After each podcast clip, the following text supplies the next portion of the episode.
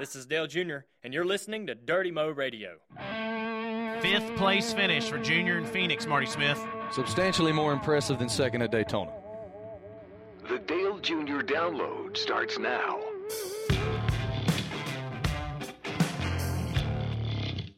Y'all did a good job, man. Your gut see made a lot of good changes, and the car got better because of it. I appreciate that. Uh, Dale Jr. talking about that fifth place finish and about uh, the great job the 88 crew led by Steve Letarte did uh, yesterday. TJ Majors, the spotter, who did a great job, will join us. Ryan McGee will be on the show today. Uh, we're going to try to find wherever Mike Davis, the creator of this program, is in a little bit. But uh, Marty Smith, the best NASCAR reporter of all time from ESPN, that is not a stretch, that is the truth, is here with me in studio today. Um, man, that was, that was a heck of a run for the 88 team yesterday, especially given where they were a few days earlier. Certainly, uh, they were out to lunch the entire weekend, but they worked on the car. Uh, great communication throughout the weekend. Dale Jr.'s feedback to Steve Letarte was great. If you would have told Steve Letarte at the beginning of the weekend, we'll give you a fifth place finish if you leave, he would have taken it six, you know, seven days a week, twice on Sunday. How important do you think c- communication is? You're going to hear me say that a It's lot everything. today in this podcast, Marty. Communication with Steve Letarte and Dale Earnhardt Jr. seems to be off the charts. Everybody in the Sprint Cup Series can drive. Not everybody can give feedback that makes a race car better and that can maintain their composure throughout a difficult start to be great at the end. That is that is the greatest gain that Dale Earnhardt Jr. has made in the past couple of years. There's no question about it. His confidence is much higher because of Steve Letarte. His patience is in another stratosphere. Ten years ago, we never would have seen or heard this out of his mouth. He would have been bitching and complaining and moaning, cussing Tony Jr. Ten years ago, try three. Right.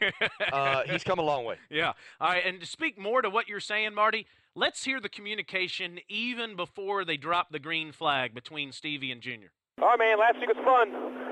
Now we're into the real race tracks, these downforce tracks. We're working hard. I appreciate everybody's effort all year long in these cars built. Practice was fun. I know we've made some gains on it, so we'll just keep working hard, man. 312 laps. We got your back. Keep working every lap. Yep, step. Good luck. Be safe on pit road.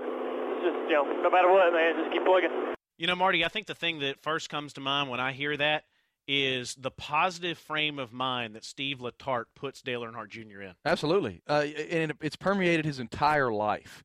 We've seen it now since they've been together. This is a guy who has a word in his life that was not there previously, and that word is accountability. He's accountable to Stevie, to the crew, to Mr. Hendrick, and you know what? Above all else, to himself. He's a different guy. I love Steve Letarte. I mean, well, it's the truth. I mean, it, it is. I mean, he, he, it's unbelievable. The man has him drinking carrot juice. I mean, I, if he told Junior to go rescue a cat out of a tree, he'd, he'd do it. Uh, now, you were there on Friday. This team did not qualify well, and they didn't practice very well either. They were in the 20s. They're bad. Yeah, and it showed, it reflected in the first uh, 50 laps or so in the race, too. which again speaks to the patience that Junior has and the confidence he has in how this team operates at this point. He would have in previous years been mentally affected by mediocrity to start the weekend. We suck, write it off, let's go on to Vegas and have 66 beers. Now it is okay, this is what we're, we have. Let's figure out how to make it better. Let's stay cohesive. And that's what they've done. To speak to that, here's Dale Jr. talking about what was wrong on those first few long green flag runs, about how tight it was coming off the center. It seemed like we got better the longer we ran, or those guys come to us a little bit. But at the at the beginning there, from like lap five to 20 or whatever, it just it was we weren't no match for anybody from the center off. It just could go. We can't go. Do you notice there that there's not an accusatory tone? He, there, he is not. There is no blame cast. There isn't any criticism. It is feedback. About, it is composure. That is a model of composure that was not there in his previous. I, I mean, I, don't, I consider it two different careers. I honestly do. In his previous pre-Steve Letarte career, that did not exist. I love Steve Letarte. a lot of credit to Stevie because you know how hard it is being in the garage every week for a driver to communicate what's wrong with his car to his crew chief, and Letarte took a huge swing on it after the third long run. Marty, they end up going from 31st in the field. They made To some the lead. to the lead. They made some, you know, they gambled a little on pit road, but they got out in front of everybody. And then on that long green flag run with less than 100 laps to go, Dale Earnhardt Jr. is checking out. Yarded him. Yeah, he yarded him. They and again that that though, that speaks to many things. First of all, it was a great job by everybody involved getting the car to the front. But once you're in the front now, it still matters. Clean air's still king. He was gone. Yeah, he, he certainly was. But they threw a caution, and Junior had to come down to pit road just like everybody else. Now, Junior was a couple inches ahead of the 99. He was inside the 99 on pit road. Everybody thinks that it's a it's a race off of pit road or it's a race out there on the track. It's a race on pit road. And Junior's a couple inches ahead of the 99 and really felt like he could have beat him back onto the track. But the 13 of Casey Mears, which we have certainly heard about on Twitter from Junior from Junior Nation. We have some funny Geico tweets to read later. um, he had to dive into his pit stall, and here's the communication there. Go, go, go, go, go, go. One lane, one lane, one lane, one lane. 99's outside. Race it if you can. 47. Keep coming. You're good. 47. 47. Save gas. Long gears, long gears. Shut it off right here. Save gas. Everybody's right on the window. Save gas. I saw the 13. You did all you could, bud. Yeah, and and that happens all the time, Marty. I mean, all the time throughout the race. Clint Bowyer had uh, an issue with that earlier in the race too, where you just get trapped in there, and you know, Junior's on the inside, and that's what happens sometimes when you're on the inside. On He said road. after the race that cost him the race. yeah, he did. and uh, I don't disagree with him because they had so much momentum at that point. Again, his car was fantastic out front, and it was hard to pass. So uh, that definitely had a substantial role in the outcome. However, um, you would think to some degree you'd be frustrated that you didn't win or have a top two or three finish, but still, to, like you said at the very beginning, It's a win. fifth in Phoenix is more impressive than second in, in, in Daytona or Talladega. When you get to the point, as any race team, forget the individual. When you get to a point where a top five becomes a disappointment, you are really on to something special. Yeah. And this is their worst track. well, and to speak to that, here's Stevie and Junior after the race. Buddy, I'm so proud of you, man. That's the top five of Phoenix. I know that's only the top five, but God, that feels good to have it here, buddy. You Did a great job. Yes, sir. Y'all did a good job, man. Y'all made a lot of good changes all week, all weekend. Your gut see you made a lot of good changes, and the car got better because of it. I appreciate that. Man, listening to that makes the hair on your back your neck stand up. If you are part of Junior Nation, Marty, your job is to think about all 43 drivers, the big picture. Should Junior Nation be freaking out right now, saying, "Holy cow, we're a contender," or should you say, "Relax, it's only two races"? It, it both. I think it should be both. Uh, there is so much hope involved in that race team right now, but it is so early. Rarely does someone that's it, it just it it matters certainly, but but you have to temper that excitement. I will say this though about that feedback that he just gave the team there and that praise Yeah. that he just gave the team. A small gesture like that from the driver matters so deeply to the guys that build the cars. A lot of times, the, the, the driver or the figurehead on the team does not remember that. They don't think about how important and how much that matters to the guys, but it does. It matters tremendously to the people that are fighting like hell to make you fast. I could listen to you say that all day, but we got to keep it rolling first before we talk to some other folks. This podcast is brought to you by Dale Jr. Potato Chips. You can order all four flavors and find a retail store locator near you just by going to dalejrfoods.com. Let's speed dial. Speed Dial. Let's go to the communications director for JR Motorsports. He is Mike Davis, and he usually is sitting where Marty Smith is sitting. Um, are you that excited that you couldn't show up today? What was your reaction to a fifth place finish for Dale Earnhardt Jr. in Phoenix, Mike? Well, Taylor, if I told you that I was so nervous that I vomited, I guess I wouldn't totally be lying to you. So that Um, that's why you're not here today. So you're you're not you're under the weather because you do you sound pretty terrible right now. Thank you. Let me set the scene for you right now. I was okay? going to say, it guys know. sounds as if it might be a fetal position puking situation. Well, well, Marty, I'm. I, here's the scene. I am uh, wearing a camo full body hunting suit because it makes me feel better. Okay, guys. I am parked beside a stainless steel trash can, two 32 ounce Gatorade G2s, one grape, one lemon lime. Yeah. Um, and I am watching a replay of B Channel's Victory Lane on TV because I didn't get to see it last night. Which, by the way, Jared is totally photobombing the Carl Edwards interview. I just want to point that out. Oh, that's good. I like that. Well, uh, watching that will make you feel better. We're going to let you go back to bed. Uh, you can either watch that or you can watch the 2009, uh, 2011, or 2012 BCS National Championship games. Hey, bud, let me know if I should swing by with some Pepto. All right, I will, Marty. Actually, thank you for saying that. I'm curious. Did anybody make coffee this morning? Did anybody bring in donuts? I mean, set the scene there. Uh, no, nobody did bring. You know what? No, nobody brought coffee or donuts, but I did bring my green tea in the effort to try, try to stop drinking so much coffee. And as I made my green tea this morning, I began to ponder is honey, in fact, the greatest condiment ever? Is it the greatest redneck condiment? Man, we are a bunch of weird oh. rednecks. Think man. about it. Ketchup is very versatile, but I put honey in my oatmeal. I put it in my coffee. I put it in my tea. Yeah. I put it in. Oh, I, I, I eat honey with my chicken. Mike, please come back. Do you see what's happening here? It's a Please. versatile condiment. Mike, get better, man. Get better so you can be back here next week. What is wrong with this fella? Now, now I want green tea. I'm sorry. I, I'll bring some by. Yeah. Hey, All right, guys. go back to bed. We'll see you, Mike. Let's bring in the spotter for the 88 team at the cup level. He is TJ Majors. TJ, uh, I thought your tweet said it all after the race yesterday. What an unbelievable team effort for you guys there in Phoenix. You got to be pretty fired up. yeah, it was pretty awesome to go there. And you know, Phoenix is one place we've always kind of struggled. So you know, it's kind of good to go there and and just put together a, a good effort. You know, we all did our jobs, and you know, Junior drove a great race, and Stevie called a great race. We didn't have track position in the beginning, but um, you know, we kind of learned what we needed and and adjusted our car in the beginning enough to where we could we took some shots at it. You know, halfway through the race, and it paid off. You know, we got up there in the cleaner air and. We had the Stevie got the car good for Junior, and you know Junior drove great, and it just all worked out. I'm of the mind that a top five at Phoenix is a far greater accomplishment for this race team than a second place finish and near victory at Daytona. Explain Yeah. for me. Explain for me the emotional and psychological impact of fifth at Phoenix versus second at Daytona.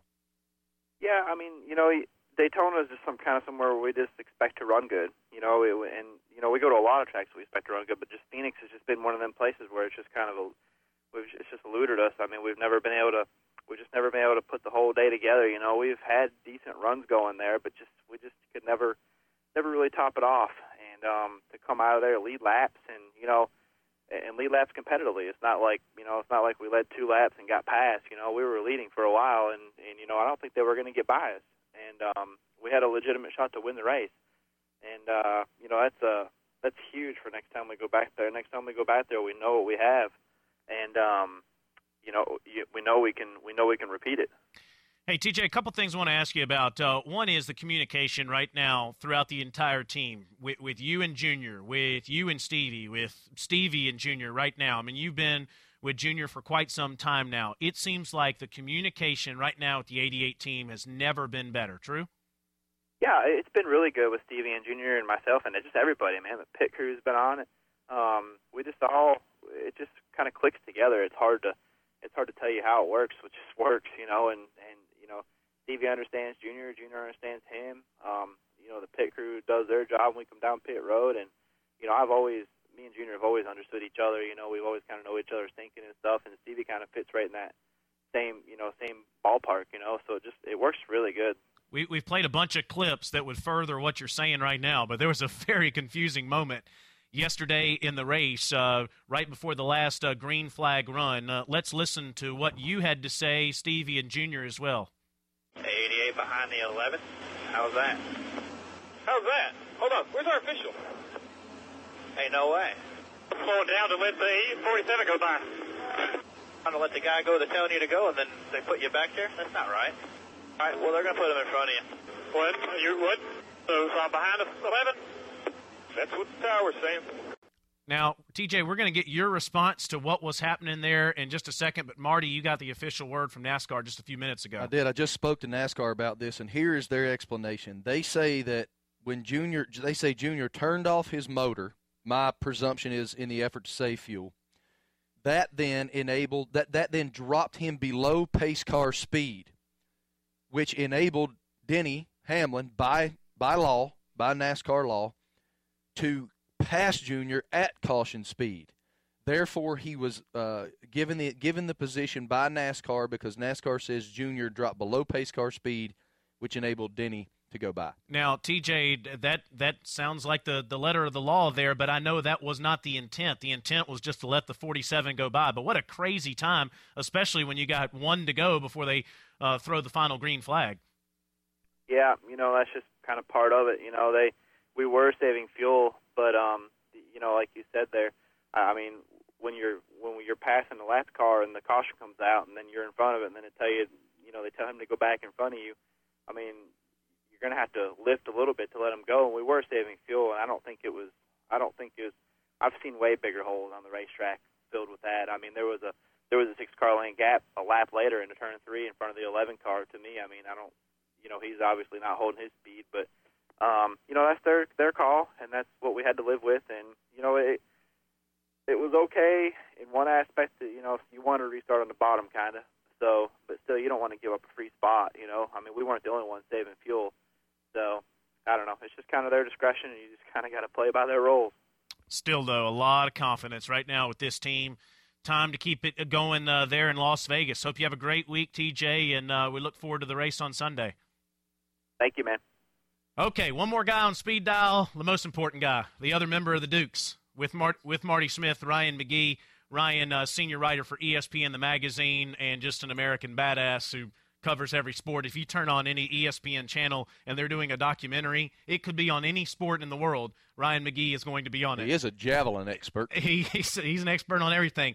But right now, we want you to be an expert on Dale Earnhardt Jr. Uh, you've been around this guy his entire time, his entire Cup career, and even prior to that in the nationwide days. You, you've seen this guy grow up. And how fired up should Junior Nation be right now about a second and a fifth, or should they calm down? It's early. No, there's no reason to calm down. I mean, I, I I've said all along that you, you know everybody kind of missed the what was going on w- w- during the winless streak. Everybody focused on the fact that he wasn't getting wins, but if you watched what was happening during the last two years of that winless streak, he started doing something he hadn't done in a while, which was just being consistent. You know, you got he said it himself. You got to be up there consistently to be in a position to win races, and that's how you win championships. And that's the difference between these guys now versus these guys three, four years ago when they were hanging on to 20th in points. You know, now he's a legit, he could have legitimately won both races to start the year. So the fact that you're even in that position, and the fact that kind of eliminated the whole, all right, we have to start getting top tens. Okay, that, you, that's that's put the, put aside now. Now you're doing that every week. Now you can start worrying about wins and worrying about championships. So it's yeah, compared to where it was three and especially four years ago, it's just light years. Let's talk communication, bud.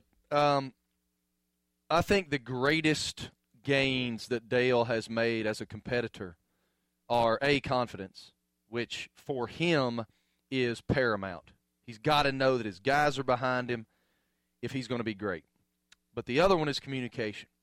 How have you seen him evolve as a leader on the microphone? Just by tone. You know, Benny Parsons used to tell me all the time that confidence was worth about 10 extra horsepower. Easily. He said all the time, it's worth 10 extra horsepower. And 10 extra horsepower is the difference between winning and losing. And it's just, yeah, when you hear him on the radio, I tell you, there was a moment to have. I thought about this when I drove into Daytona last week. You know, I, I, I usually roll in now like the Wednesday before the, the duels. And I got in there the Wednesday before the duels. It was two years ago. It was Steve Letarte's first weekend, you know, on top of the pit box. Mm-hmm.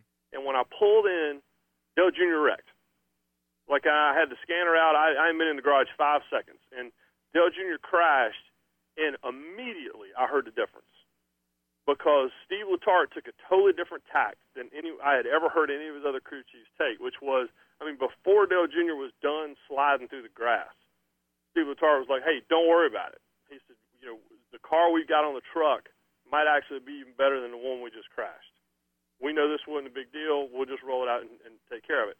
And the reaction that Dale Jr. had, and it was silence, but the reaction that he had was just you could feel it over the radio, which was all right, yeah. I mean, just finally somebody knew how to push the right button, and that was what that was their first actual Daytona 500 practice. I mean, before that, it had all been for the shootout. So And it was- that then becomes reciprocal. Yeah. We were just we were talking about that earlier before before you came on. Yeah, I mean, there's no question about it. And so it's just for a guy like him, you know, when when times were bad and those shoulders were drooped, you know, you could just see it. But but but Mark, you know, I talked about this a hundred times. Just walk, watching him walk through the Yep. garage, It's a different guy. just looks different. He, he looks like the kid we were talking about back in the day. He looks like the kid I used to see at the Nashville Fairgrounds racing in, in the Busch Series. There's a just- solace in his eyes that was not there for a very long time. Yeah. There is Yeah. a comfortableness about himself that and was it not doesn't matter what you do. I mean, you know, whether you're a Major League Baseball pitcher or a quarterback or a race car driver or you know, or, or bond salesman, it doesn't matter. If you lose your mojo, you know, it just Tough when deal when the bond salesman loses his mojo, Hoss. Yeah, well, just when you start questioning yourself, then you know you don't stand a chance.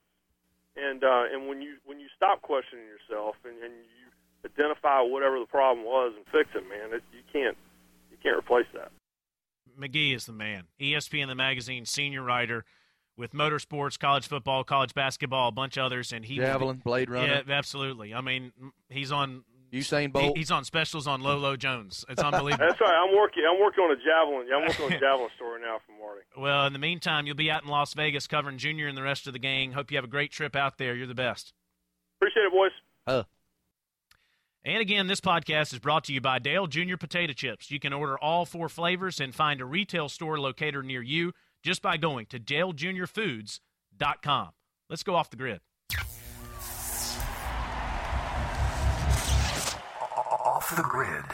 Now, Marty Smith, at this time each week, we try to get a lot of fan response, and you get probably more Junior Nation response than e- than even we get. You get response from all teams, fans of all teams, but Lord knows you probably get the most from Quite a spectacle. Junior Nation. So give me some fun ones from yesterday. Chris Austin. Prune juice apparently makes the driver and car go. of course, Junior's drinking prune juice and carrot juice these days because of Stevie Letarte. At Jennifer six nine seven three writes Casey Mears is Dale Jr.'s kryptonite. Dives in front of him there. Ugh. At Andy Small writes carrot period juice period. and lastly, tra- uh, at Tr Brown Brownell writes Does Dale Jr. feel after today there's any chance of him switching from Nationwide Insurance to Geico? Oh yeah. Well, Geico got him uh, yesterday. I, I liked one from uh, Summer. She sent you one at a risk of upsetting animal or reptile rights groups. Junior should have ran over that lizard on pit road. I love that. Hell, I one. missed that one. Yeah, Summer wrote you that one. And Good job, Summer. I like it. That was uh, that was a very funny one. And yes, this is a podcast. It is audio. It's not video. But also, somebody sent you a uh, a very funny picture of uh, a couple of very funny pictures. Dale Jr. fan pictures yesterday that were hilarious. But one that had their dog with a sideways hat. Uh, Oh, uh, yes. Dale Jr. hat yesterday was was hilarious as well. That's a big fan right there. Yeah, if you follow uh, Dirty Mo Radio or Marty Smith ESPN, you saw what I'm talking about. Any funny stories on Junior you want to share? Any dirt? Let's go back one week. Okay. I was charged by ESPN to stand outside the Halifax Health Hospital and do live shots all day about the fans that were injured in the Nationwide Series wreck. Thank God they're all okay. That's a great blessing. Now that that's behind us, I get this text. I get this text from Junior. He goes, "Hey, bud, um, you look pretty damn miserable, if I might say." I said, "You, sir, are astute." Uh, so out of nowhere, here comes another text from Dale. He goes, "Dude, remember, you're in Daytona. It's not Baghdad." he said, "There's a damn beach there." so I then send him back. Uh, speaking of uh, photographs of fans, I took a, a great photo with a fan last week who has uh, Dale Senior's race car. It's your avatar now. It is now my Twitter avatar. Yes, at Marty Smith ESPN. You can see it yourself. She has Dale Earnhardt, uh, Dale Earnhardt's car uh, on her back, her entire back. So I shoot that over to Dale, and he goes, "Amazing! Please observe a silent moment of awesome." he gets it. That's some good stuff, man. Well, uh, before we get out of here, we got to throw the white flag. There you go, buddy. White flag. Since Mike is sick, we're going to see if Dustin, who's trying to put his headset on, can uh, do this white flag. Dale Jr. will appear on behalf of AMP Energy Orange this Wednesday, March 6th, in front of Caesar's Palace. He'll be joined by UFC fighter Uriah Faber and snowboarder Scotty Lago. Jr. will jump right back into another appearance on Thursday, March 7th, at Sam's Town Casino on behalf of Diet Mountain Dew. Do not forget that Jr. is making his second nationwide series start of this year, this weekend at Vegas in the number 88 TaxSlayer.com Chevrolet. It is tax season, Taylor. And lastly, Junior's Vegas weekend will include the taping of a special segment from the popular show Deadliest Catch. And Taylor promised me I'd never have to do this again. I got to go to the bathroom. for Dustin, for Marty, for McGee, for TJ, for Mike Davis, I'm Taylor Zarzour. You've been listening to the Dale Jr. Download on Dirty Mo Radio. Uh-huh.